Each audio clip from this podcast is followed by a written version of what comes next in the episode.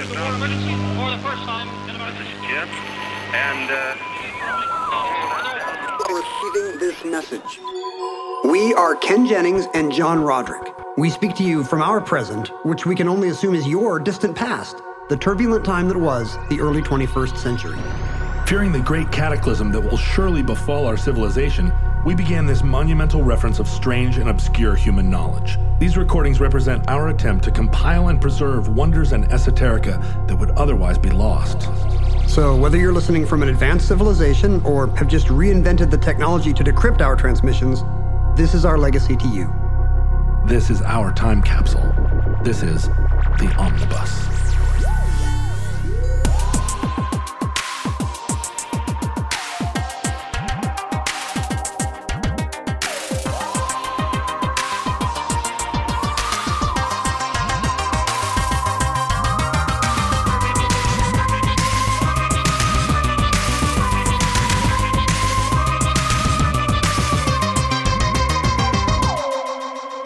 You have accessed entry 1394.GE4130, certificate number 24180. The video game crash of 1983.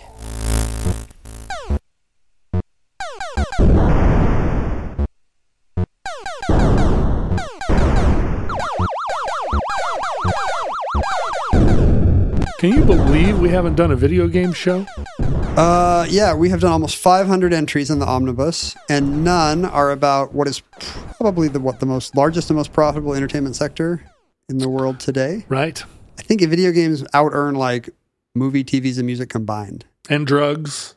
Drugs probably out earns all four of those combined, including video games. I'm, I'm counting video games in the drugs. Yes, right. Video games are a drug. Opiate for the masses, baby. I am uh, the video game generation, as hard as it may be for people to believe, because I'm such a rough and tumble old school curmudgeon, raised in a log cabin, wrestling bears. In fact, you occasionally you'd have to put down your joystick to wrestle the bears. It's true. It's true. I was the I was the target audience, right? 1978, I was 10 years old. And uh, they were trying to I mean, the whole video game industry was directed Trying to make you yell at your parents. That's right. To get you a console for Christmas. pointing directly at me. Don't you want to play Pong? Don't you want to play Space Invaders? Look- and I did. Look, mom, did you see this ad in Newsweek? Well, I was kind of in an interesting situation because my dad was a very early video game franchisee. Like he owned an arcade? My dad somehow, and I wish he was live today because I, I have a lot of questions that I didn't get answered. When my dad died, I said, you know what? We covered everything. Like, I have no regrets. There's nothing that I'm ever going to want to ask my dad that I hadn't already figured out. And then, of course, I had a kid three years later, and I was like, I have so many questions that I couldn't have known that I needed the answer to. But now here it is. He, you know, he died 15 years ago, and I never figured out what his deal was with Pong. but my That's the main thing you would ask. Yeah. My this is your version of Cats in the Cradle? in 1973 got the contract to put Pong, uh, tabletop versions of Pong, in the bars on the Air Force Base, I remember those. right? The, the army bases in Korea had these in the pizza in the pizza joint. Yep. There would be one of these table booths where you could play Defender or something. Yeah, and and uh, you know they had a, like a they looked like a cocktail table. They had a, a smoked glass top, Yep. and a coin thing in the side, and you could you know put in your quarter, and then yeah you could play pong And standing up's a bummer. standing up such a bummer. Although my dad then also had uh, like Air War, which was a kind of biplane combat game that had stand up consoles. He had some stand up pongs. I'm kind of surprised more sit down gaming has not did not ever take off. Given that, you know, Vegas puts chairs in front of slot machines. Yeah. Because it's easier to get, you know, old people addicted to something stupid. Nah, it's pretty easy to get young people addicted to something stupid. too. And I remember in the arcades there being a certain number of stools that you could kind of scoot over Yeah. if you if you wanted. Always more games and people than stools, though. I remember playing Ms. Pac-Man at least as often in a tabletop console as in a stand-up one. I thought you were going to say you played Ms. Pac-Man more than Pac-Man. Well, because you're such a good feminist. Ms. Pac-Man's a pretty good game. Better game.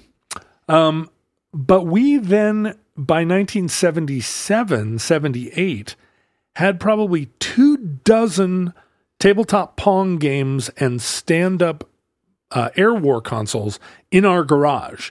Basically, to get in the garage, you open the door and you had to walk around, skirt this like enormous cluster of these Pong games that are huge pieces of furniture.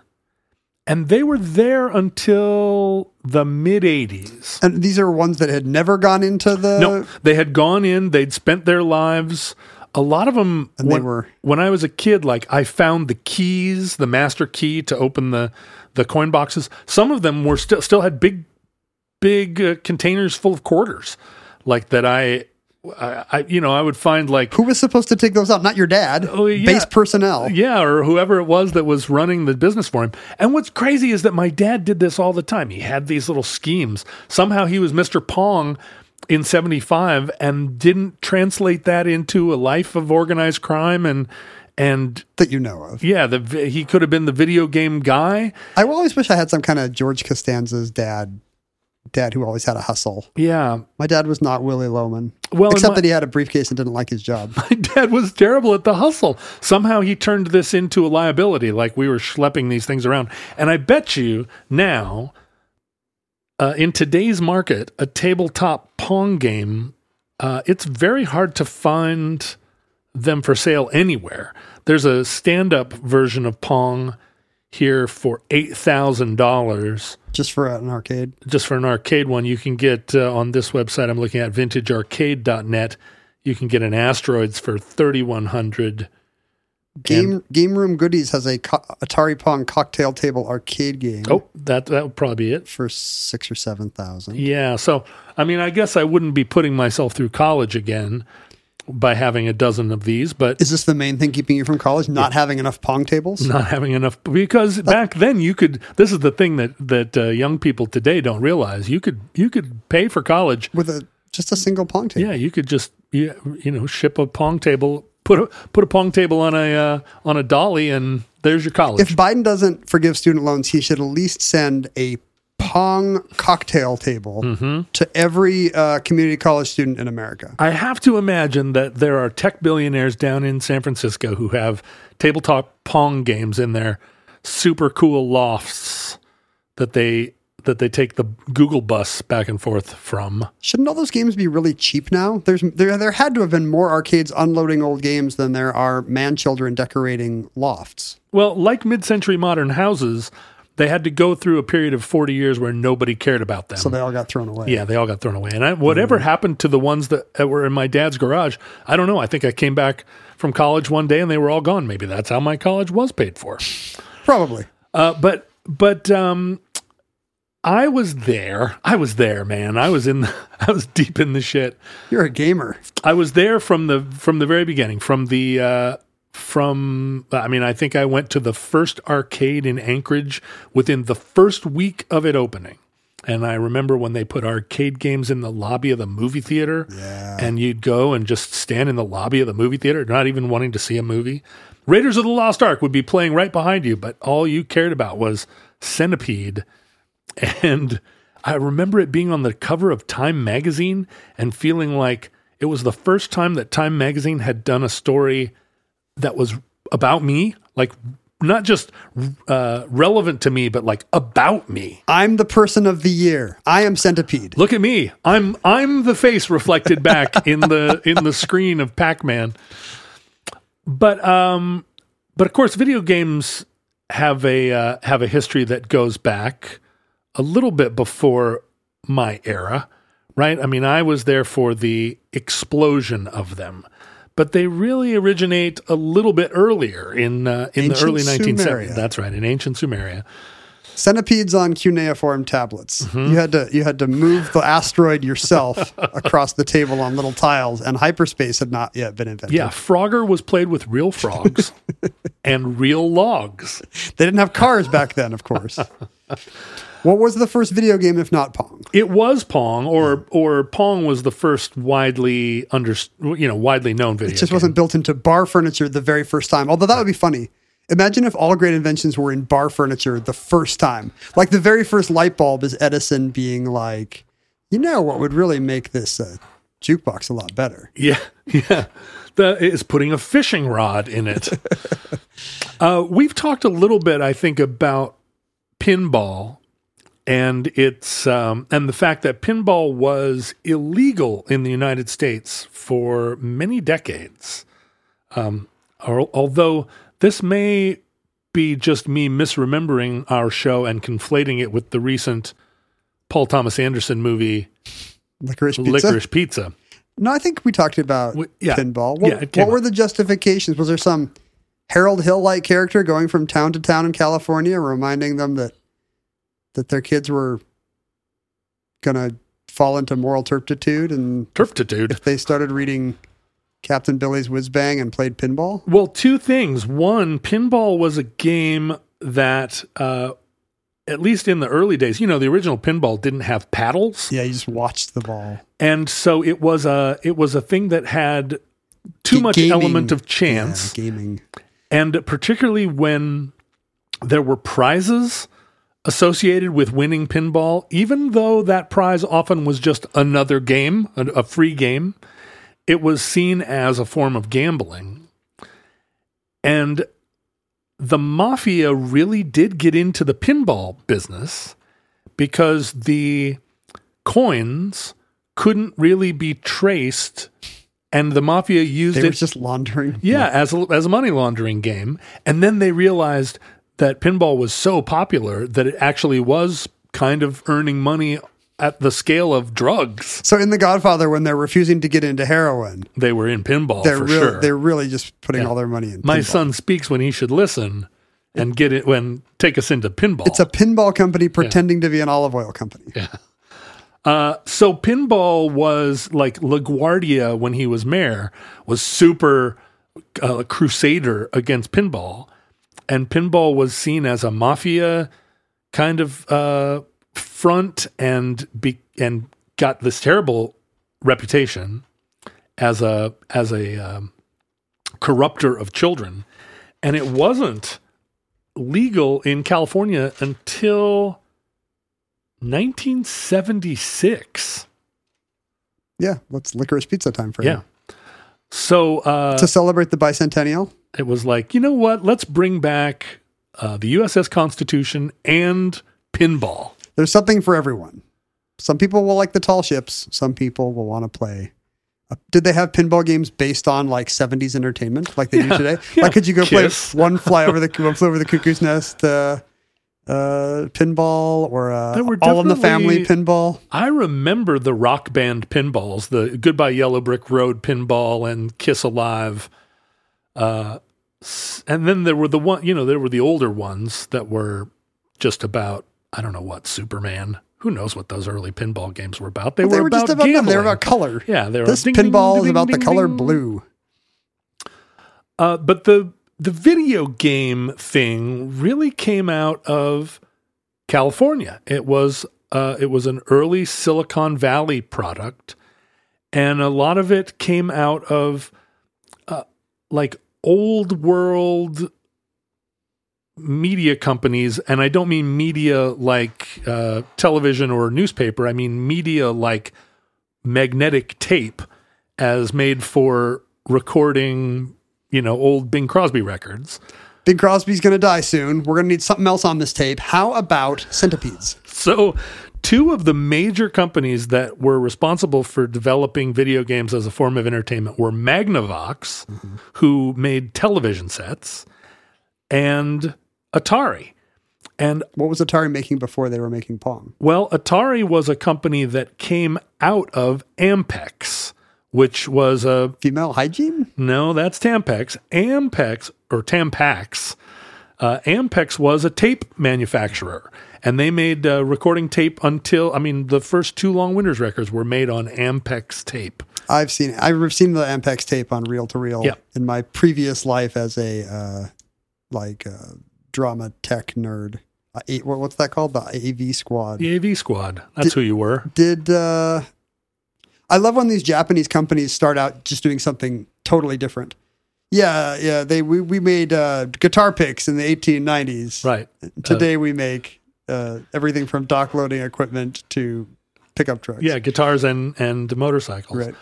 Atari, which I always assumed was a Japanese company, was not Oh, one. wait, it's not.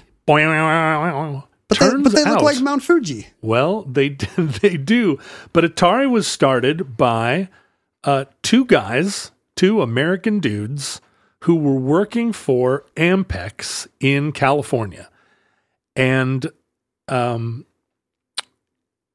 one of the guys, a guy by the name of Nolan K. Bushnell, He's the only one I know. I don't know who the other. Is. And you do know Nolan K. Sure, How do you know Nolan K. Bushnell? just for his uh, his Atari-ness. But I guess I thought it was some kind of subsidiary of a Japanese conglomerate or something. So Nolan He's K. just, he's just a, uh, what do you call it? A, a weeaboo. He's a he is a little bit. He uh, there's a, there is a weeaboo angle here. Nolan K. Bushnell actually uh, an LDS churchgoer. Oh, really? Yeah, he went to the University of Utah. I guess that makes sense because he's a Chuck E. Cheese guy. That's and, right. And U of U was um, U of U was actually a very early computer and computer graphics kind of powerhouse. I think. Nolan uh, Bushnell was kind of a guy that So had a we're going to be talking about computers, which means Oh, we have to put up with this. yeah. We What are we going to call computers in this? Uh, I don't know. Can we just say computer and just let? What's your work address? What's my work address? What is she? Is she going to show up at your office? Shush.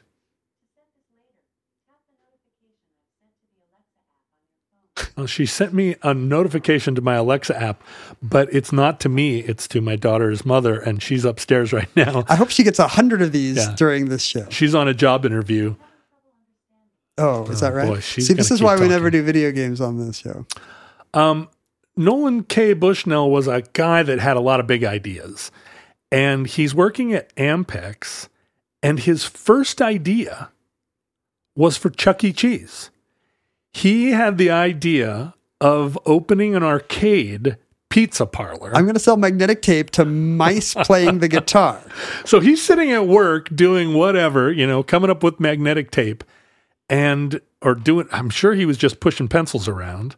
And he's sitting there talking to his coworkers like, "One day, man, I'm going to open up a pizza parlor arcade that's going to have like pinball games and and you know, the co- whatever ball toss things." Big robot rodents.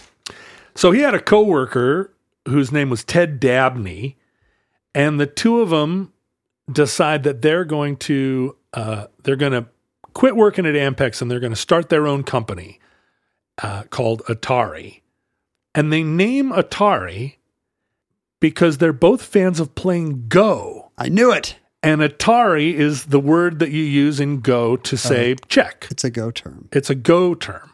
And so they so this is the weeaboo angle. They're like, oh man, Japanese, Well, and, we love playing Go. and the logo is Mount Fuji. They must have been admiring of uh, the Eastern Asian aesthetic. so you know, so they do this. It's just like naming. Uh, well, I don't know an equivalent. What i- what is an equivalent to this? Today, Yeah, where you where somebody would we could name our podcast uh, um, Futahari Hunter Hunter. Hmm. Or I don't know. hentai hentai show. Yeah. Yeah. Remember when we were going to call Omnibus Hentai Show? And then people explained to us, you know, they're going to get disappointed when you guys just talk about starlings the whole time. Anyway, so Bushnell and uh, and Dabney start Atari, and they're very influenced by this game that's being developed at Magnavox called the Magnavox Odyssey. And Magnavox is working on a on an, an initial sort of console game as a way of selling televisions. Their idea being, you know, if we had this little outboard console that we could hook up to TVs, it could be kind of a like a fun little maybe loss leader. Get pe- because Magnavox at the time had brick and mortar dealerships Yeah, where, sure. where you would go in to the Magnavox store and and buy And some oily guy walks Yeah. you through the year the year's new TV models. exactly and buy you know because televisions and and record players and whatnot were were big pieces of furniture. You're going to want the undercoating. You know what? And you're going to want it to match your bed, and you're going to want it to match all the latest you know latest styles.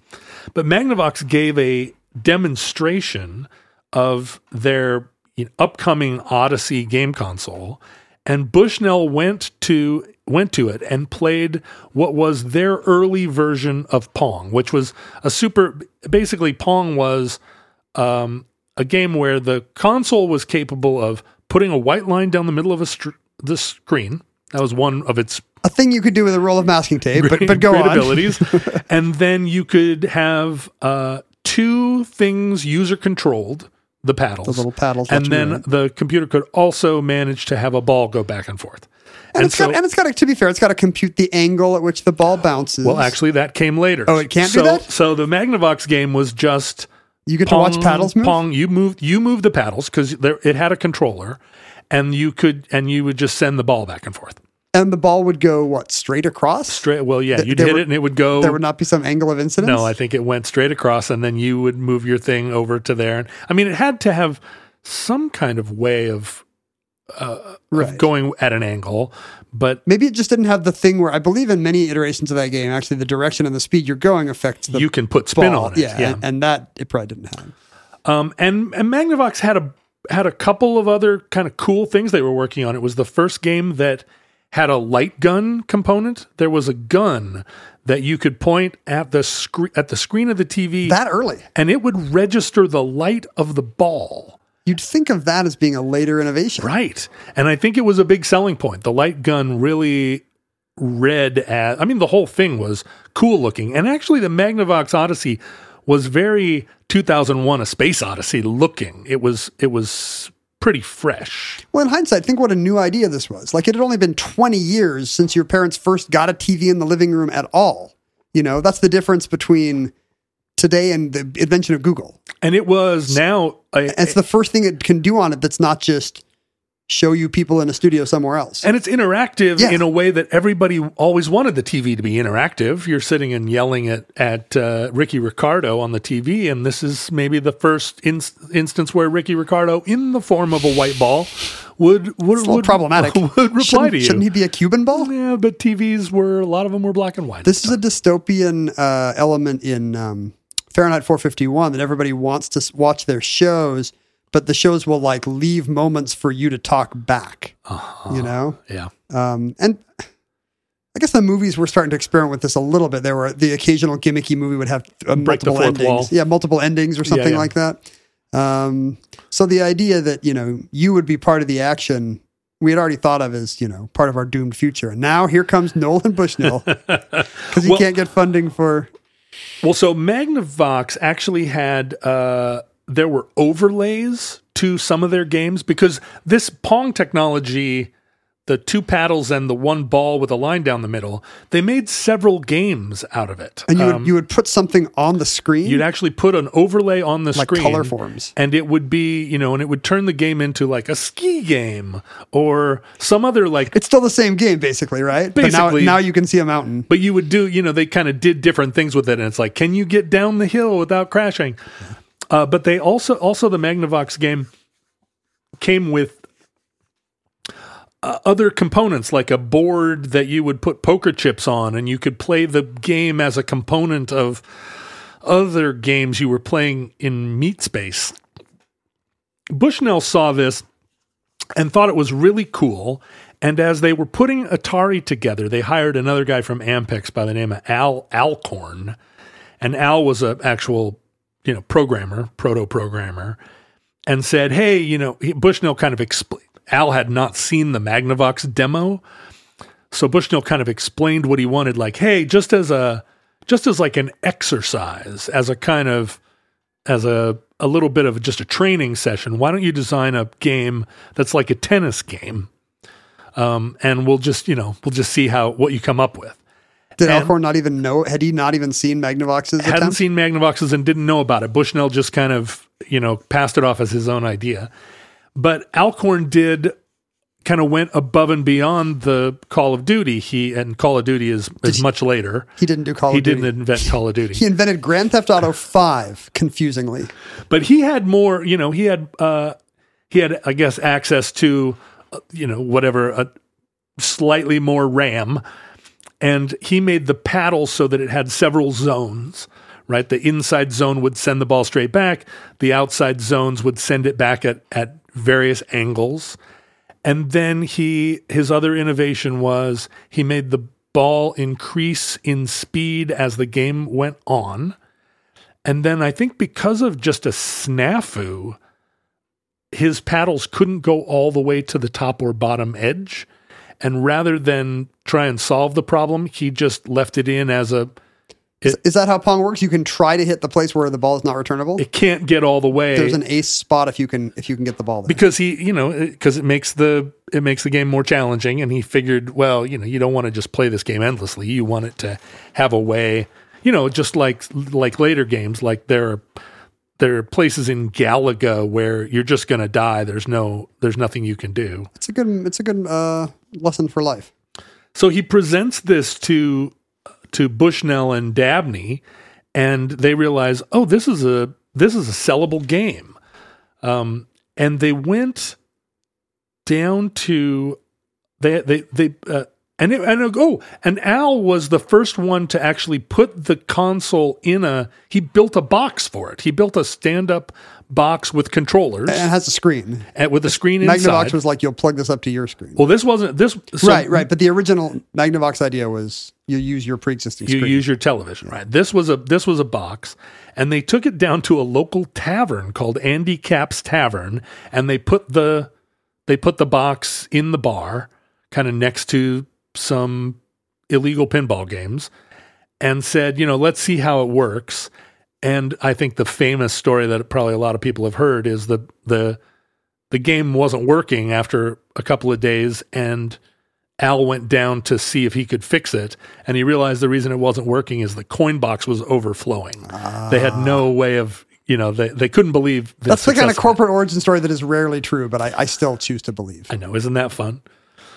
Um, well, so Magnavox had showed their uh, their demo a long time before the thing was actually ready to sell, and it debuted as a as a product in September of '72, and Atari came out with their Pong in November of '72 Oh, so Magnavox did beat them to market, but only by a couple months. only by just the barest uh the barest edge. Um but the magnavox had some cool elements i mean one of them being the light gun but the problem with the Ma- magnavox was that at first they only sold them through magnavox dealerships and they where kids love to hang out. yeah like come on by the dealership and Hot dogs and balloons for the kiddies. and they left the advertising of the of the console to local dealers there wasn't a national And this always happens with new innovative product. The local dealers don't know how to sell it because they're just middle-aged guys who know how to sell the thing from 15 years ago. right Is that what happened here? Yes, and so the the console kind of underperformed, uh, a lot, and a lot of dealers used it as a television uh, sales technique, including saying or implying that it would only work on Magnavox televisions. So if you want this, you got to buy the new. Uh, and and I think the following year they realized we need to explicitly kind of start selling this as a as a real standalone thing and make it clear to people it'll work on their other TVs. The Magnavox console did take off, um, and the Atari console also, you know, selling great gangbusters. People really uh, they dug the Pong game and the few other games that were kind of in the family of Pong, and they started to uh, they started to kind of be they were at first a novelty. Atari got their original console put in the Sears catalog in 1975, so it became a thing that you know you would want you'd want to get your kid for Christmas. Did uh, Atari and Magnavox ever uh, have any kind of IP disputes over the their similar parallel origins or not? Well, not only did they, but um, the the idea of Pong was immediately copied by uh, by a hundred different companies, right? Or not a Yeah. hundred, but like there were there were several Pong games kind of flooding the market. I mean, today it would be clear that that would not be protectable. You know, you've seen a computer, you've seen tennis. You can't just say I made the first computer tennis game. But at the time, it might seem like very original IP. It was, and uh, and Magnavox, although their console, I mean, it sold well, but Magnavox did not keep on top of innovations in video games. Like they kind of got bullied out of the market, and and by bad business decisions. They're trying to still sell uh, console record players, and didn't really. I mean, we'll see in a minute. Like they stayed in the game a little while. This is why there's no Magnavox section at GameStop today. Right. Um, but what they were successful in doing was suing Atari and other video game companies for property i- infringement. And what they copyrighted was the idea of a ball going back and forth between two paddles controlled by pa- you know by controllers on your TV. They got a patent They did. on on on paddle balls. and they uh, they sued several different companies. Atari ended up getting a license from from Magnavox for a million and To make them go away. some dollars. But I think Magnavox ended up making a hundred million dollars from various video game companies just for by enforcing their IP. So in that sense, The first patent troll. uh, Pong and Atari kind of blew up, as evidenced by my father being in the uh, in the Pong game at such an early time, and Bushnell uh, kind of forced Dabney out as as the company grew. Bushnell was the guy was the was the Zuckerberg who kept rewriting the contract, and Dabney wasn't you know, it was sort of Dabney who was the original tech person, whereas Bushnell was the big idea guy. Just like Andrew Garfield? Yes, and Dabney got r- written out, and the the intellectual property of that company, Dabney's name wasn't on it, and eventually he left the company and sold his stake in it for not very much money, uh, and ended up running a deli and Wow. living out in you know California. His house burned down in a in one of those forest fires in the 2015s. He's still alive? Uh, he he died uh, in 2018. By the way, Bushnell is a lapsed Mormon at this point, so his his his mean business persona, I cannot take any theological responsibility for. Well, yeah, as soon as he got into Chuck E. Cheese, I mean, think about how. As soon as he get in a hot tub with uh with so many beautiful ladies, yeah, that's not compatible with Marxism, nor is it compatible with LDS. we should get shirts that say compatible with Mormonism as well. Which of our topics have been compatible with Mormonism? Boy, I think it's not that many. maybe right? maybe the Oneida um, cult. I don't yeah, know. although I mean, you made you made a kind of you made like a a skew reference in it that maybe would get you in trouble. Didn't we? Uh, we've probably. I mean, we've done hardly any shows about alcohol, so that's nice. And when we do do shows about alcohol, we come out against it. right. Uh, This is a dry podcast. That's why we're here in dry King County, Seattle. So Bushnell, in uh, in designing the Atari Twenty Six Hundred, which was originally called the Video Computer System or something like that, and Yeah. eventually we call it the VCS. twenty C, uh, the Twenty Six Hundred. He ended up selling Atari to to Warner Communications in '76 in order to get the funding, and uh, Warner installed a new guy as CEO, and Bushnell was out of Atari by '78 because he was chasing those those big Chuck E. Cheese dollars. Oh man. He he saw one time he saw a mouse in his kitchen. His eyeballs just turned into dollar signs. He's like, if that mouse was playing a guitar right now, He was like, "When is a mouse when it spins?" where's my pizza? Uh, so there's a huge, there's a recognition that I mean, a lot of companies got into uh, building Pong, and there was a kind of flood of uh, of consoles and and Pong imitators into the market, such that in 1977, there was a glut of companies making you know less effective and not a you know and kind of g- garbage consoles. It's funny. There's this century-changing tech, and everyone is like, "We can use this to make a tennis game." Like Mm-hmm. everyone thinks that is the one application of this technology.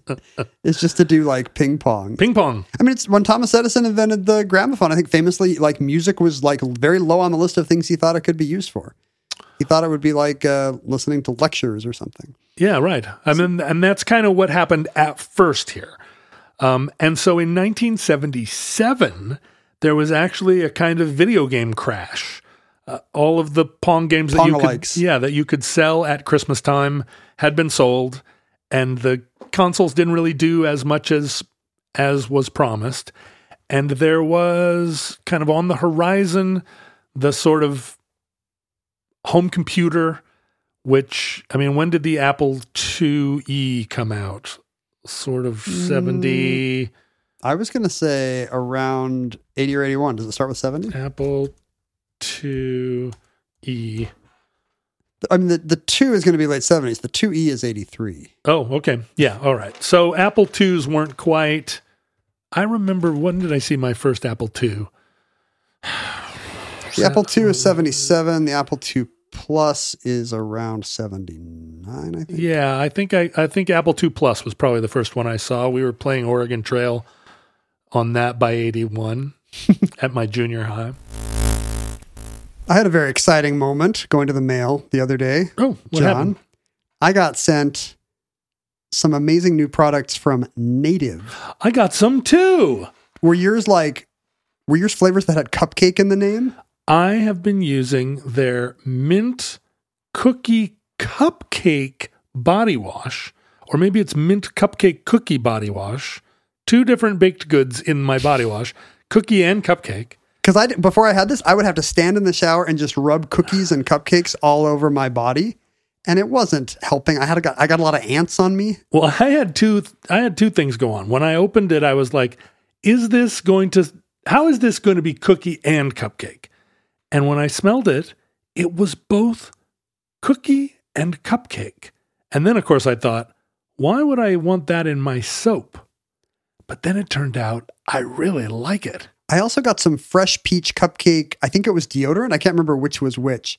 And it really does smell like a fresh peach cupcake, if that's a thing. So like the hard part is just like making sure you you rub it on your underarms and not Right. and not just eat the whole thing in one sitting. Well, so this body wash, uh, it's a it's a, a, a large bottle, and I've been using it every day, and uh, it tingles in a refreshing minty way. But the cupcake and cookie thing, it goes so naturally with my normal sort of cupcakey scent that um, it's a it's a, a pleasure to have with me all day long. It's a collaboration with a tiny cupcake bakery called Baked by Melissa. Mm, These are like based on the delicious creations of that uh, company's founder, Melissa Ben-Ishay, mixed with natives. We've plugged these before. Simple but effective formulations to surprise and delight consumers with every wash and swipe. When I wash and I swipe, Mhm. I like to be delighted every single time. Mhm. And in that regard, Native delivers. Other brands, it might be every three times, every six times, even.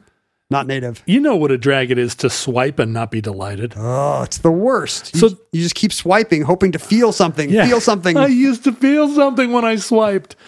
So the native Baked by Melissa collection has four separate scents available in deodorant, body wash, and shampoo and conditioner. and they still have the same guarantees you come to expect from Native. It's aluminum free, vegan and cruelty free. The ingredients are naturally derived. You'll recognize everything on the label if that matters to you.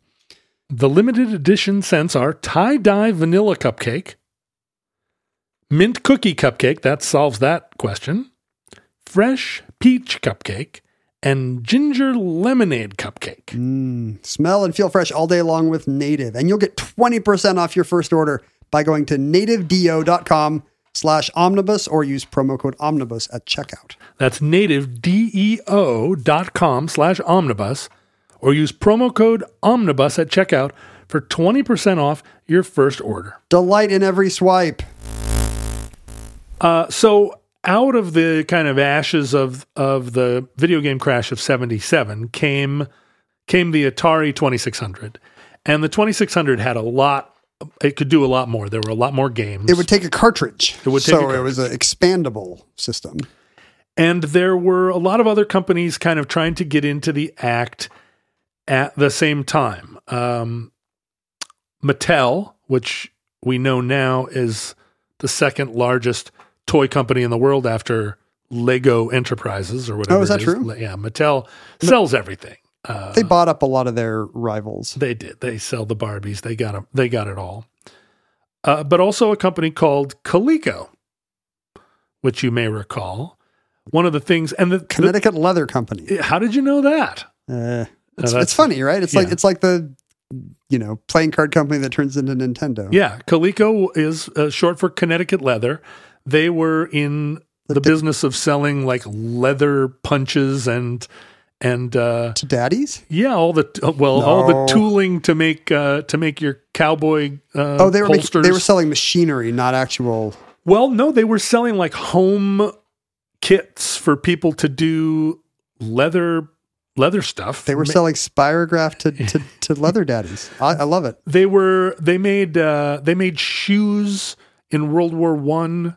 They were famous for their rubber shoe soles. Uh, for a while, Rubber.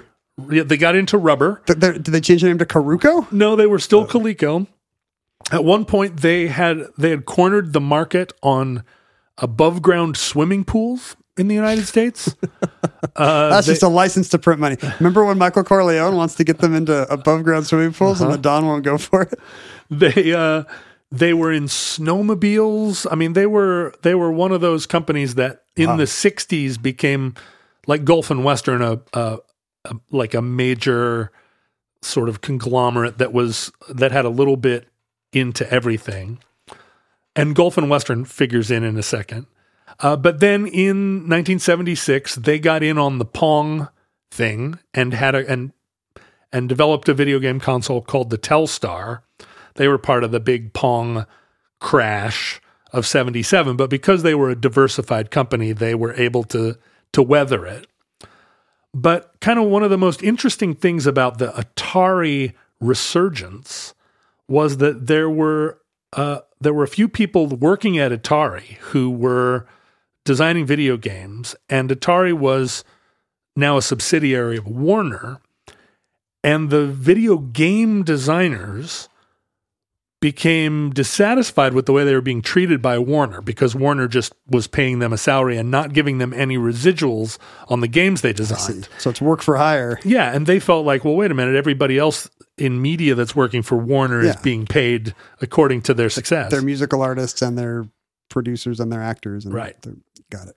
so they uh they punched out of Atari and started a, a- group of game designers and started their own company called Activision. Activision. And Activision started making games for Atari. And the funny thing is, you could immediately see that Activision games were better. Like Mm-hmm. the worst Activision game was uh, maybe better than the best Atari game, and it was almost like they'd figure out, out things to do with with the ROM that that the Atari engineers had not figured out. Because you know you, you were obviously very limited in what you could do with those games because they had such a tiny little bit of memory available to you. I don't you know, the equivalent of of 2K today or something Right. and and yet these Activision games were little miracles. You know, better graphics and more involving and more complicated. You know, it wasn't just artistic decisions of you know what what the player finds more addictive. Like it seemed like technically they were somehow pushing the console. And I guess I, I had never known that they were disgruntled Atari types who weren't let do good work. Yeah, and Atari actually sued them, saying you can't do this. You know, this was the first uh, the first example, I think, of software. Because they hadn't bought a license. They were just like, we know, you know, We we, we- know how to use your console better than we, you we've do. reverse engineered your console. Yeah. and uh, Atari lost that, or or no, uh, uh, Activision had to pay Atari some kind of uh, you know licensing fee Mm-hmm. or some revenue split. They cut a deal. They cut a deal, uh, and so yeah, Activision was making Atari games that were better than Atari games. Pitfall. Pitfall's the best. But when it was when that kind of world opened up, I mean, Atari was selling. Atari was dominating the market. Uh, this is kind of post 1979, after the crash. The new consoles that played multiple games, kind of everybody tried to get in on it, and um, Magnavox launched a new a new console called the Odyssey 2. Uh, Coleco came out with the Coleco Vision. I remember ColecoVision. In uh, Mattel came out with Intellivision. You had Intellivision, right? I did have Intellivision, And it had better graphics, so I was very jealous of my Betamax Intellivision friends. It did, although I always felt that the disc controller. I mean, I got such a blister on my thumb from that disc controller, and I really wanted was it a, a, little, joystick. What was it? It was a rollerball? It, you had a handheld because Intellivision was trying to be slightly more than a video game console. It wanted to also be this other thing. There were inte- there were uh, there were games that were supposed to be educational, and the controller had a keypad on it, and then a disc that was kind of unlike any other controller. It it wasn't. It was touch sensitive. You could go around. You could push the disc down around in a circle and control your device in 360 degrees. But it's not like it's, it's, it's You the control your cursor. Is it like I the mean. top of a roll-on deodorant, basically, or is it? It wasn't or a it's ball. Flat? It's flat. It's flat, hmm. and so you weren't Weird. rolling it. You were just kind of pushing around the edge, and it had around the edge of the disc there was a plastic rim that was aesthetically pleasing, but you would yeah. I, I got into video games for the bevels. yeah you'd run your thumb around it, and in the Hmm. in the course of playing Star Wars uh, Death Star killer game, yeah, it just it put a huge blister on my thumb. I wanted a 2600 because that's what had all the cool games. Yeah, the graphics were better on Intellivision, but but the numbers tell the story. Uh, the Odyssey 2 sold 2 million copies or 2, 2 million different consoles. I mean, all these were profitable. The ColecoVision sold 2 million. The Intellivision sold 3 million. But the Atari 2600 over the course of its life sold 30 million uh, separate consoles. Wow. So it was, you know, uh, more successful by at you know by at least 10 times. Uh, up or 10 to 15 times better th- performer than the other games.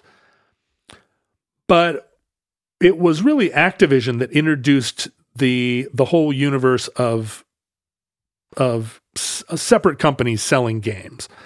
And at this time Warner Brothers trying to, you know, they've got a hit on their hands with this Atari game, but Warner is not coming from a game mentality.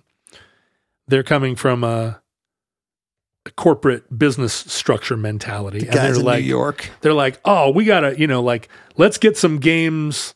Let's get as many games into this pipeline as we can because we can't lose. They're selling for thirty bucks a pop. This is what we talked about in the Billy Jack entry. You know, like as soon as they, as soon as the New York money guys realized how to maximize profits, that's all it became. Right.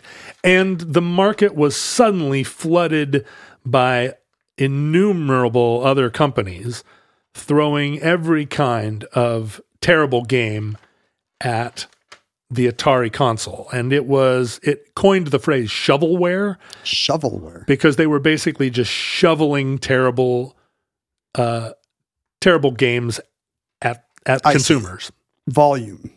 volume right there were um there was actually a game put out by the dog food company Purina Was a game ti- called Chase the Chuck Wagon It was tied into their product, it I was assume. it was if you if you uh if you sent in proofs of purchase of Purina dog chow they would send you at a certain number of proofs of purchase this incredible game Chase the Chuck Wagon where you would you remember know, the commercials? A little tiny, a little Oh. tiny covered wagon I- running under a counter for some I reason. loved the commercials.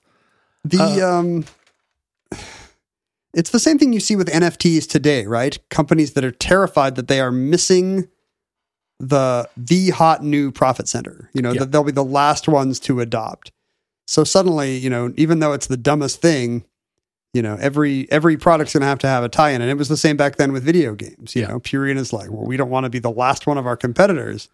to not get in on what the young people like. Turned out they were the only dog food company that had a video game. Alpo's video game never released. If you remember the Activision game Kaboom, I do the bomb throwing guy. the bomb throwing guy, the Kaboom, um, there were, I mean, pretty much every video game company came out with a version of Kaboom. There was one called Lost Luggage, where instead of a guy throwing bombs, it was uh, someone at an airport throwing bags. So it's just clones of existing games. Clones, so many clones. There was a game uh, that was branded along with the band Journey called Oh. Journey Escape. Oh, I've seen the ad for this. Do you remember this? I, I saw the magazine ad for Journey having a video game. Yeah, there was also a television ad for uh, for Journey's video game that uh, was very popular on MTV at the time.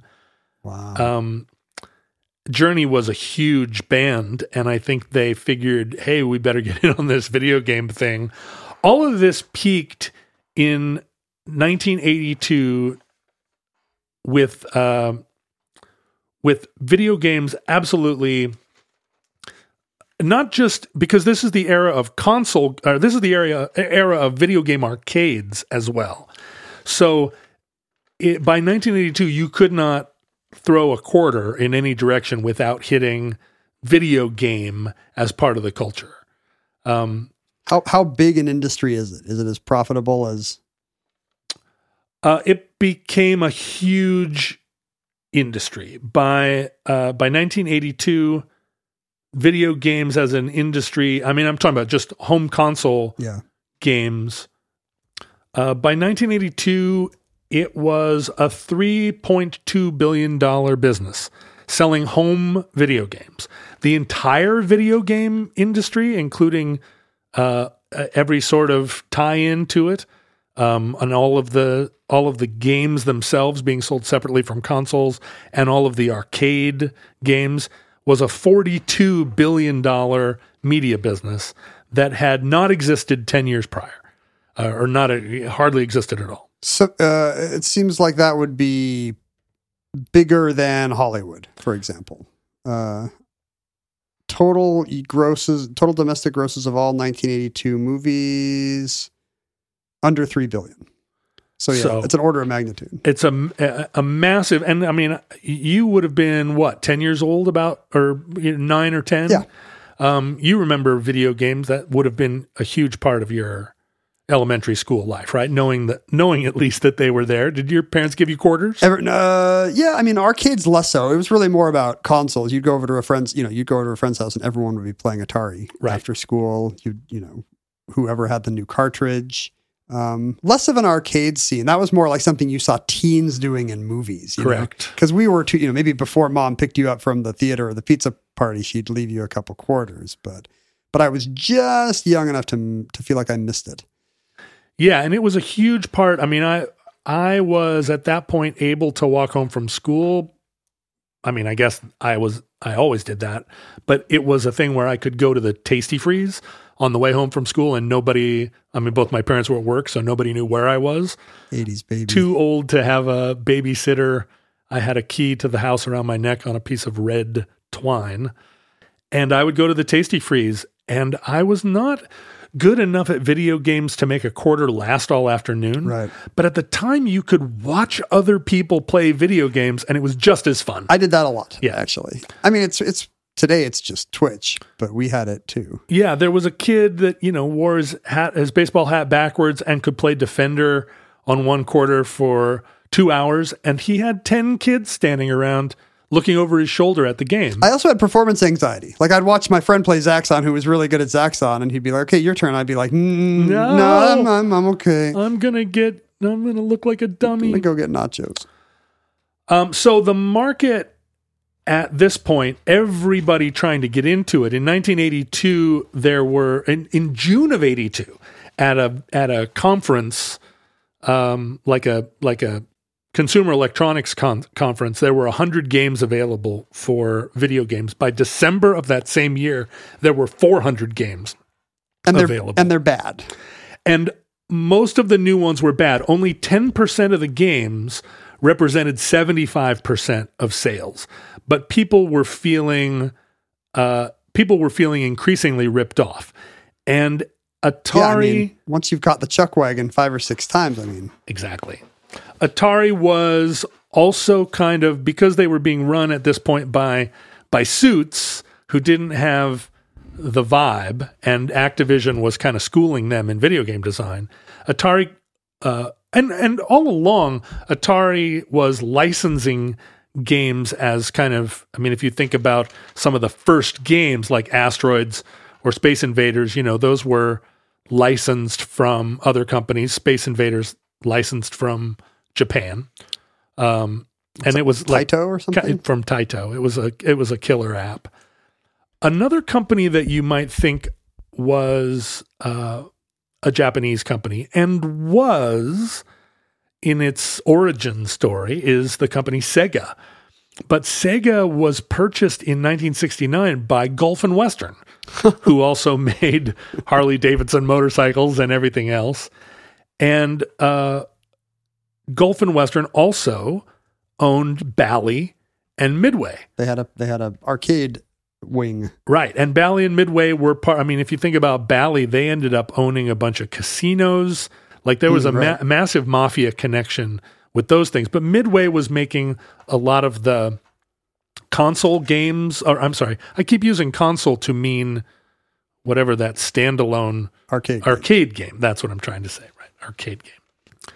So in 82, all of these companies are predicting that the computer, uh, the home, the home console market is going to be the biggest thing ever in, for Christmas 82.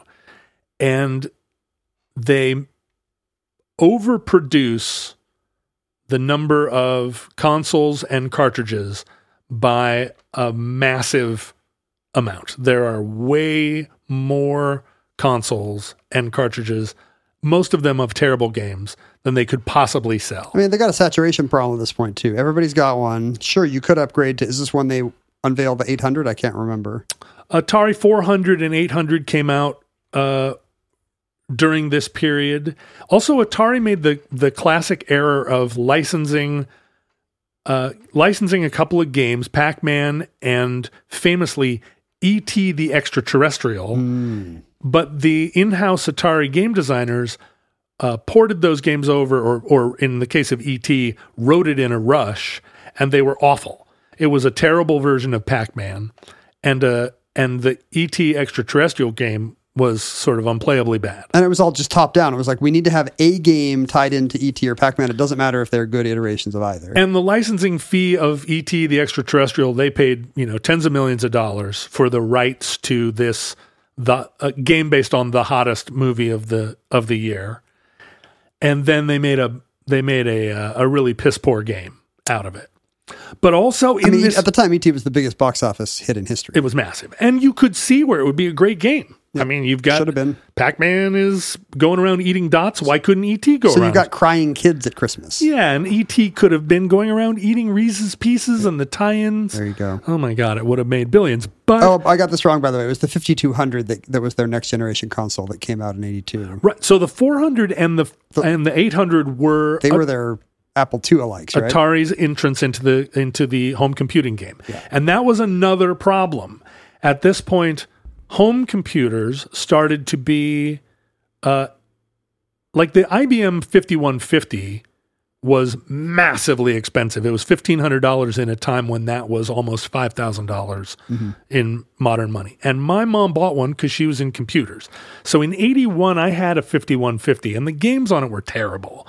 Uh, but it could also, I mean, it was sold initially. Remember, as uh, it wasn't just word processing you could do; it was home accounting. Yeah, you do your taxes. that was such a huge part of how they sold. Those Isn't that things. crazy? Oh, it's going to pay for itself with your tax. You know what parents loved in the early 80s was making their taxes easier. That's right. Your home accounting. It's there's a whole set of programs Here's your budget. And I remember, I remember having that stuff on the computer and not even having any idea what accounting even was.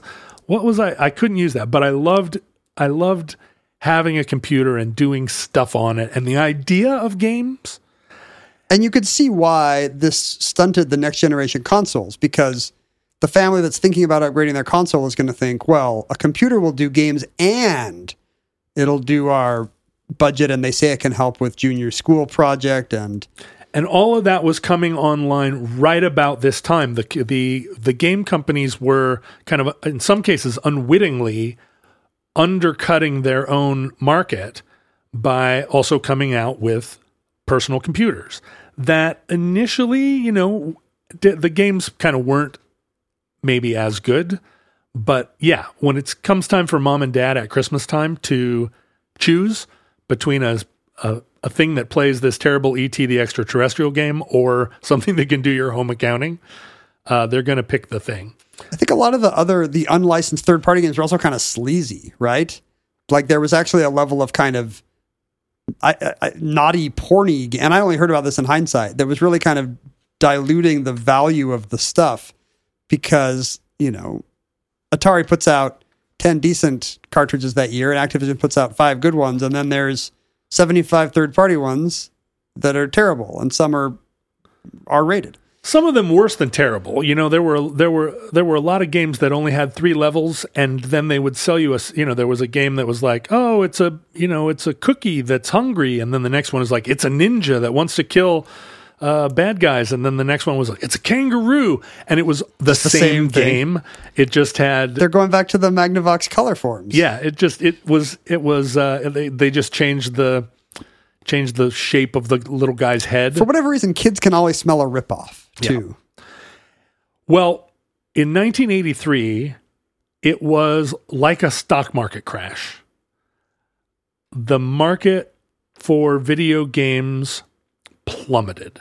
What's the Plummeted to the tune of uh, where did we start again? What did you say? How many billion in 82? It was a 42 billion dollar overall market in 82 uh, that dropped to 14 from 42 to 14 billion by 1985 and that includes that's everything in video games. Um, i think in home console business the revenue went from 3.2 billion in 83 to 100 million Oh my gosh. in 85 Isn't that just unprecedented? Like, Yeah. can you think of anything losing uh, 97% of its value in a, a matter of a year or two? I mean, only stocks, only, uh, I mean, I think Bitcoin does it every other week. But no industry, right? Like, you know, a single discredited, you know, single Enron maybe, but like, like even Right. buggy whips took longer than that. even typewriter, you know, like Yeah. nothing, nothing collapses to 3% of its former value in a matter of a year or two. And it, it was so profound. I mean, Atari in that year lost $356 million. They laid off 3,000 people.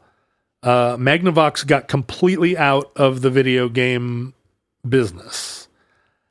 Famously, and I think there's there's a documentary about this that kind of made the rounds on the internet uh, a few years ago in 2014. Atari had uh, the the legend was one million copies of ET the Extraterrestrial. Just sitting in warehouses. They it was just sitting in warehouses, and they took them out to the desert by Alamogordo, New Mexico, and buried one million video games in the desert. You said it was a legend, but isn't this isn't this true? Well, so for years this was the legend, and copies of ET the Extraterrestrial were, you know, developing a kind of cult following, or a you know, the idea that it was a collectible Just like the Edsel. And in 2014, uh, some documentary filmmakers got permission to go out and dig up the reputed 1 million ET the extraterrestrial games. You don't want to be digging up 20th century garbage in Alamogordo. I mean, I know it could be a lot of things. Uh, but they dug it up and it turned out they estimated from what they what they found that the 1 million games was a total myth.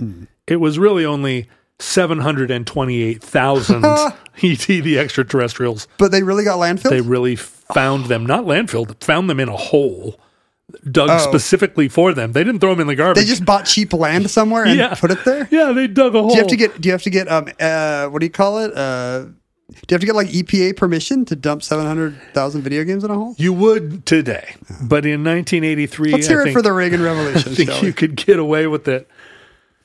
Uh, and so for a few years, there was there basically was no market for video games, and not only that, but uh, home consoles. The idea of a video game was anathema. And some of the energy had gone to home computers, but um, A lot of it had. but you know, in, in the toy sector, they would be like, yeah, toys are faddish. You know, it's GI Joe's one Christmas and then it's not. It's Cabbage Patch Kids one Christmas and then it's not. But this is a whole entertainment sector that just went away. Went away. And Coleco was able to survive because they were so diversified, building swimming pools and whatnot. But also in 1982, Coleco came out with Cabbage Patch Kids. Well, so they were briefly they briefly staved off Yeah. disaster. Right. They, they, uh, But they, then Cabbage Patch Kids crashed. they, they scooted along. Coleco also had a, had kind of a, a the good sense in 1982 that Coleco Vision cartridges also could play on 2600s. Like they were all, they also had, they could, you know, Ah. You didn't have to get their less successful proprietary console. Coleco made a tried to make a personal computer in 1983 uh, called the Coleco Adam. Do you remember this? ADAM, right? Yeah. Uh, yeah, I've never seen one. They bought Scrabble. They really, uh, they really, you know, when Yeah. when Cabbage Patch Kids also crashed, uh, Coleco kind of struggled along, but they ended up filing for Chapter 11 in 1988, and Coleco didn't make it. Uh, Magnavox, of course, you haven't been to a Magnavox dealership in a long time. Don't tell me what I haven't done. when did does Magnavox still exist as a brand of someone else? I don't even know. Yeah, Magnavox is still a company, although it's gone through several parent companies. Um, they they still make televisions, and Yeah, if I go on Amazon, here's a here's a collective remote control they make. Here's Yeah, they some make earbuds, boom boxes, Here's but a I- little stereo. I think Magnavox for a while got into making displays for the for the military. So they became a Oh. they kind of had that military contractor business. They got money coming in. Well, I mean, that going. explains why their consumer goods looks like nothing you would buy if you were under 75. like, here's a little flip up TV that you can put a DVD in that, um, you know, you, I have not seen in a store in 20 years. Um, Coleco actually had a uh, had a sort of more varied life throughout this process because Coleco, if you recall, owned the electronic quarterback. So Coleco was the first company to come up with the handheld video game console. You you know electronic quarterback. Before Game Boy, they the very first one was Coleco, huh? And then Coleco had those little fold, fold foldable video game consoles that had Donkey Kong, the little handheld Yeah. mini arcades. The little sprites would appear. Boop. Yep. And I I uh, I still have I have an original Donkey Kong Coleco flip tablet thing. So Coleco was kind of diversified, uh, but of course uh, didn't make it through the through the the later end of the crash. In fact, hardly anybody did. Uh, there were a lot of personal computers that were also kind of trying to be game consoles, the Commodore 64, the TI 99. Um, and a lot of this kind of got kind of swept up in the the connection of home console, home computer, home video game. It was all regarded as a massive fad. And it seemed inevitable that consoles were done. From now on, you would play video games at home on your Apple or your Commodore or whatever, and this or, or in the arcade. And no one else will ever buy a dedicated gaming console at home. Did, is that what happened? Needle, Uh, well, needle scratch sound? Our arcade uh, arcade video games also really took on a reputation as a place where teens went and smoked marijuana and got into trouble and you know went and making out behind the dumpsters and so parents didn't want you know uh, arcades became uh, So they were struggling too. yeah disreputable places and it was Not Chuck E. Cheese though. No no no still A wonderful family. Even together. today Chuck E. Cheese remains nothing, like nothing seamy at all. like a church for the young The carpets are are not gross at all. They're clean. No surfaces are sticky. It's amazing in there. What was interesting was a lot of this was a United States problem. Hmm. Because a lot of these companies, although we think of them all being from Japan, they were American companies. Sega was, although it originally a Japanese company, um, uh, owned by an American conglomerate, Sega USA, a separate company. Uh, Atari, Activision, Magnavox. I mean, Commodore. They were all American companies, and this was an American Christmas of '82 glut. Does that mean other countries never had the big console adoption, or they never saw it collapse? when uh, when it all happened, the, the video game crash of 1983 in Japan is known as the Atari crash. Uh, Uh, but globally, video game consoles continued to sell. Um, and not not saturation yet, probably in a lot of those markets. exactly, and and still, uh, you know, the, the home computer would have, although the price of those computers, those that first run of home computer, uh, it had become a loss leader. People were selling it for. Oh, there she goes again. Uh, Yeah, were- you get the Commodore for hundred bucks on sale at that's Toys right. R Us or something. That's right. And so there was that that similar problem of like a sense of them not being worth anything, a sense of there being you know too many of them and and sold too cheaply. They were remaindered, just trying to get them off the shelves. Um, but globally, that wasn't true. There was still a market. And in 1988, a company no less than Nintendo, Oh, I've heard of them. a Japanese company, They decided to put a mustache on a plumber, and They- the rest was history. They did. They had a they had a, a product in like a, a Japan in Japan, their home market uh, NES, Nintendo NES, was called the Famicom. Presumably like family computer. fam- oh, wait, we can't say it. Family, you know what? Yeah, family computer. Computer.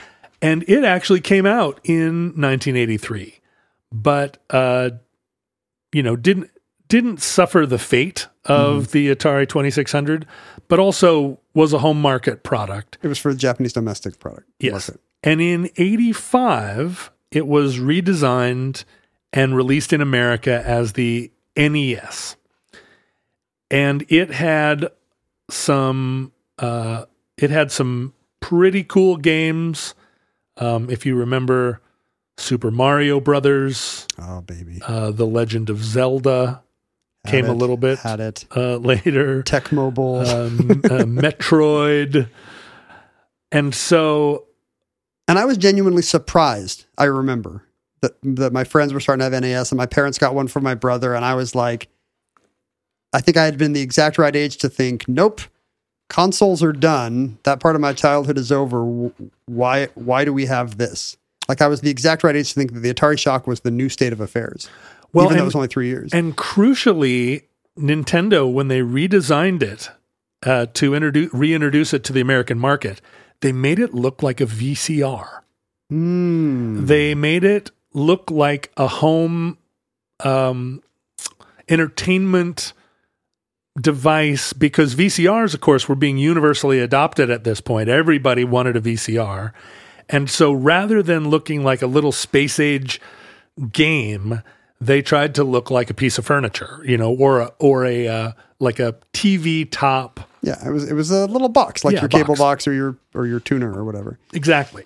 Um, and I was the same as you. I did not make the transition to NES because it came out when I was a junior in high school and I'd been into video games from the age 10 or you know 9 or 10 and I'd played them all the way through junior high and through the first half of high school and I'd watched them be called a fad and I'd You were like, "Yep, these were lame." yeah, I'd This had a the new received computer, wisdom. and the computer kind of was fun as a typewriter, but it couldn't really do anything. That's true. I was still playing a ton of video games, but on our um, Atari ST, like our Amiga alike computer that we had.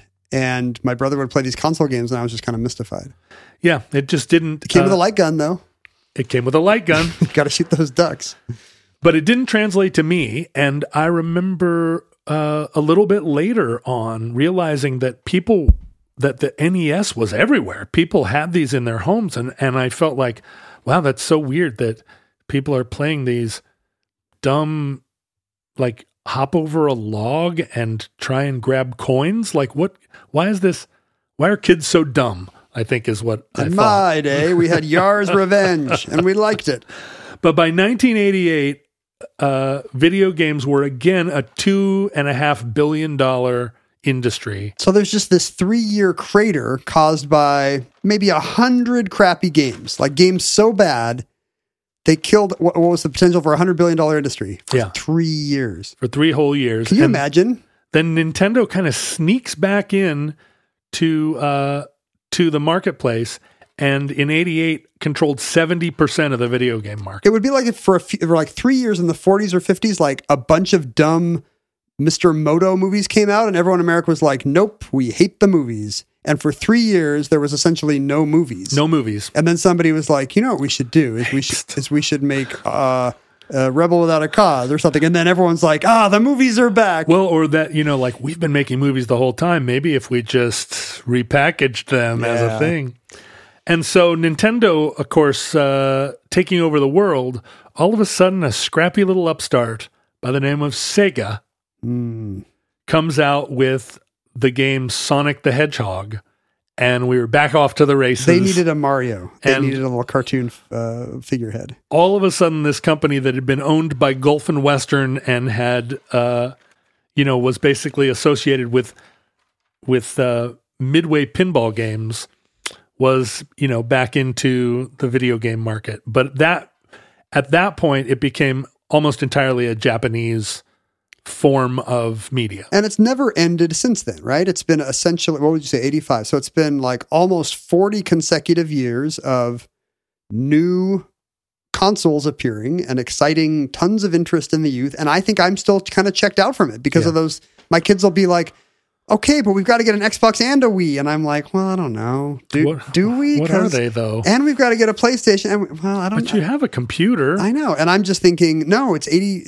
To me, it'll always be 82 through 85 yeah where it's a, a dumb extra thing that that will go away if you don't if you if you uh if you just delay the kids long enough. Yeah, I sit down and play Joust on my phone and wonder, you know, the first time I ever saw Grand Theft Auto, I was like, well, this game's not very socially responsible. They're stealing cars. That's a little that's a little disrespectful. Yeah. He- Heck no, you can't have one of these. You know, I'm 28 years old. Do you have a do you have kids who have ever wanted a console? No, my daughter, in fact, uh, believes, I mean, she really has a very gendered take on video games. She says boys are video gamers. And that's kind of aggressive if a boy says it, but maybe if she says it like Yas Queen, Slay, I'm not going to waste my time with video games like the boys. I'm, Yeah. I'm going to be a laboratory research scientist. She means it that they are kind of brain dead. That she means it that Yeah. that they can't talk about anything else, that they don't read books, they have no information. They're just boring because all they talk about and think about is video games. This is not limited to console gaming, of course, and it's something I wonder as an old. But I mean, I guess it doesn't matter if every if if every if that's mass culture and every single person is talking about video games boringly to you Yeah. and me, then then it's fine. Yeah, and she has They're all on the same page. There are a couple of girls in her class that she says, "Oh, and they're gamers too," and and it's the, couldn't be more dismissive. And all the and all the guys are like, "Yeah, finally a cool gamer girl." yeah, exactly, and that's kind of what our culture has been saying for the last fifteen years. Like, no, there should be cool gamer girls too. I'm a gamer girl, and my my daughter's like, no, girls should be reading books and able to talk about things. Boys are a lost cause. It's a funny idea. It's almost back to some Jane Austen time where it's like, you know what's actually feminist is if girls would take up cooking, crocheting, and reading and reading, and playing the piano. yeah, telling stories and able to sing. Because the guys are all wasting time. The they're girls should be in the whist. parlor. and that concludes the video game crash of 1983. Entry 1394.GE4130. Certificate number 24180 in the omnibus. Now, speaking of uh, computer things that crash and will never come back, uh, social media. We are on, uh, archived on uh, whatever social media platforms survive in your time at Omnibus Project, individually at Ken Jennings and at John Roderick. Uh, there was a delightful Futurelings group um, where uh, those of you uh, millennial and younger can make fun of our attitude toward console gaming. That's that's pretty much what it's going to be for. I predict for the next week after this comes out. Uh, you could send us physical media, believe it or not. The Postal Service had not yet collapsed in the great uh, walkout of 2031. So you could send those to P.O. Box 55744, Shoreline, Washington 98155. I would, let me see what we have here. I was just at the mail today. This is a postcard uh, that our listener Kathy and her family sent us from Salvation Mountain at whatever Oh, that uh, the Salton Sea The squatters play cement beds in the Salton Sea. Yeah, we're ta- we were talking about uh, oh, uh, Salvation Mountain by the slab. Yes, we would not have known to visit Slab City if it weren't for Omnibus. It's amazing. Wow, we are changing No family kidding. road trips. They actually went because they heard the omnibus. That's Let- great. Let's make a complete list of places you should visit because we mentioned the Omnibus and a complete list of places you should not visit. Futurelings, if you can uh, do that work for us and compile a list of all the places ever mentioned on Omnibus, And rate them in order. we can uh, we can actually have a like an omnibus tour. Maybe it could be like Atlas Obscura. For example, a big hole full of ET uh, video game consoles in Alamogordo, do not visit. I don't know. Do not attempt. I wonder if they covered it back over. I didn't watch the documentary. If they covered back over, or if they just left it open to the sky. They just keep pouring new video games in there. This is, I think you're going to enjoy this. Brian from Tennessee is bribing us never to make any show with a sexual subject again. Here's, here's a list of shows not approved by Brian The Usyk, Goat Glands, Wait a minute, we've done all these shows. Naked already. Came the Stranger, Mercancy. These are examples of shows we should not, uh, I see. we should not repeat. I guess. Should not have done. Avoid the take whatever they have in common, or any other shows that have anything to do with genitalia, misspelled. Sorry, Brian, or or any topic that can induce Ken to say the word dong or penis. I mean, you just wrote me a letter with the both those words that you knew, Brian, that I was going to read on air. Now, ha- did that letter come before or after we did the Merkin episode? It's this post Merkin. I'm trying to see if there's any, have we done anything recently? Omnibus, are you know, COVID made Omnibus 150 percent less horny. I think. I feel like Oh, it- we did that. We did Jesus' circumcision. right. Again, you probably said dong and penis a few I times. I doubt it because that's our Lord. I don't think I would have. Yeah, that's true. But you love Honestly. saying dong. Uh, well, that's what Brian thinks, but he's bribing us with 200 trillion Zimbabwean notes. I've always wanted to see one of those in my hand. but they, are these actually the legal? Because they're printed on this weird uh, silver foil. they are printed on Is, foil. Do you think Zimbabwe did this, or is this like a uh, an American collector's item? No, I think Zimbabwe did this. I think this makes it very hard to this looks- copy in a color copy. It looks like it should be on the cover of National Geographic in like in the late 80s. because it has that shimmery. Yeah, like guess guess what? But if you folded this to put it in your wallet, would it wouldn't it crack in right. half? Like what do you maybe the idea is you roll it up like you're like you're some kind of a like you're running a numbers game. Listen to that. Like even rolled up, it doesn't really roll that well. It sound it sounds like a flexi disc, which I'll probably do as a omnibus soon. Nope. Uh, Brian also does not want me to say the word flexi. Um, At how about moist? point. How does he feel about moist? What was the word you didn't like last week? Spume. Oh, spume. Do you think Brian doesn't like the word spume? Tell you what, replace every instance where you would say dong with the word spume. What about spume in other words? Like, can I say spumoni? hmm See, these are the kind of things. Brian, you're going to have to um, You can say spumoni. you're going to have to write us back. We have follow up. Wow, we should do a, a show on spumoni because it's so terrible. I want to. I kind of want to do a show about Neapolitan ice cream for the same reason. oh well, let's just they could be together because We should do a show about things you liked when you were that you begged your parents for when you were six, and then it turned out your parents were right, and they're kind of disgusting. My daughter does that all the time. She's like, "Oh, there's nothing better than Rocky Road," and I'm like, "There's nothing worse than Rocky Road." What's wrong? What's your view of the Rocky Road? The uh, the marshmallows? I don't want marshmallows. Yeah, cream. I, I, it's but at least there's a, a bunch of textures. it's like bubble tea. I don't want Yeah. bubbles in my tea. Do you? My, my brother would always order bu- bubblegum ice cream Don't want it. as a kid, and it's it's just a mistake. I don't want ice cream that tastes like cake. Although I do want deodorant that smells like cake. As long as well, if if they're sponsoring this show, we do. We want cupcakes in our armpits.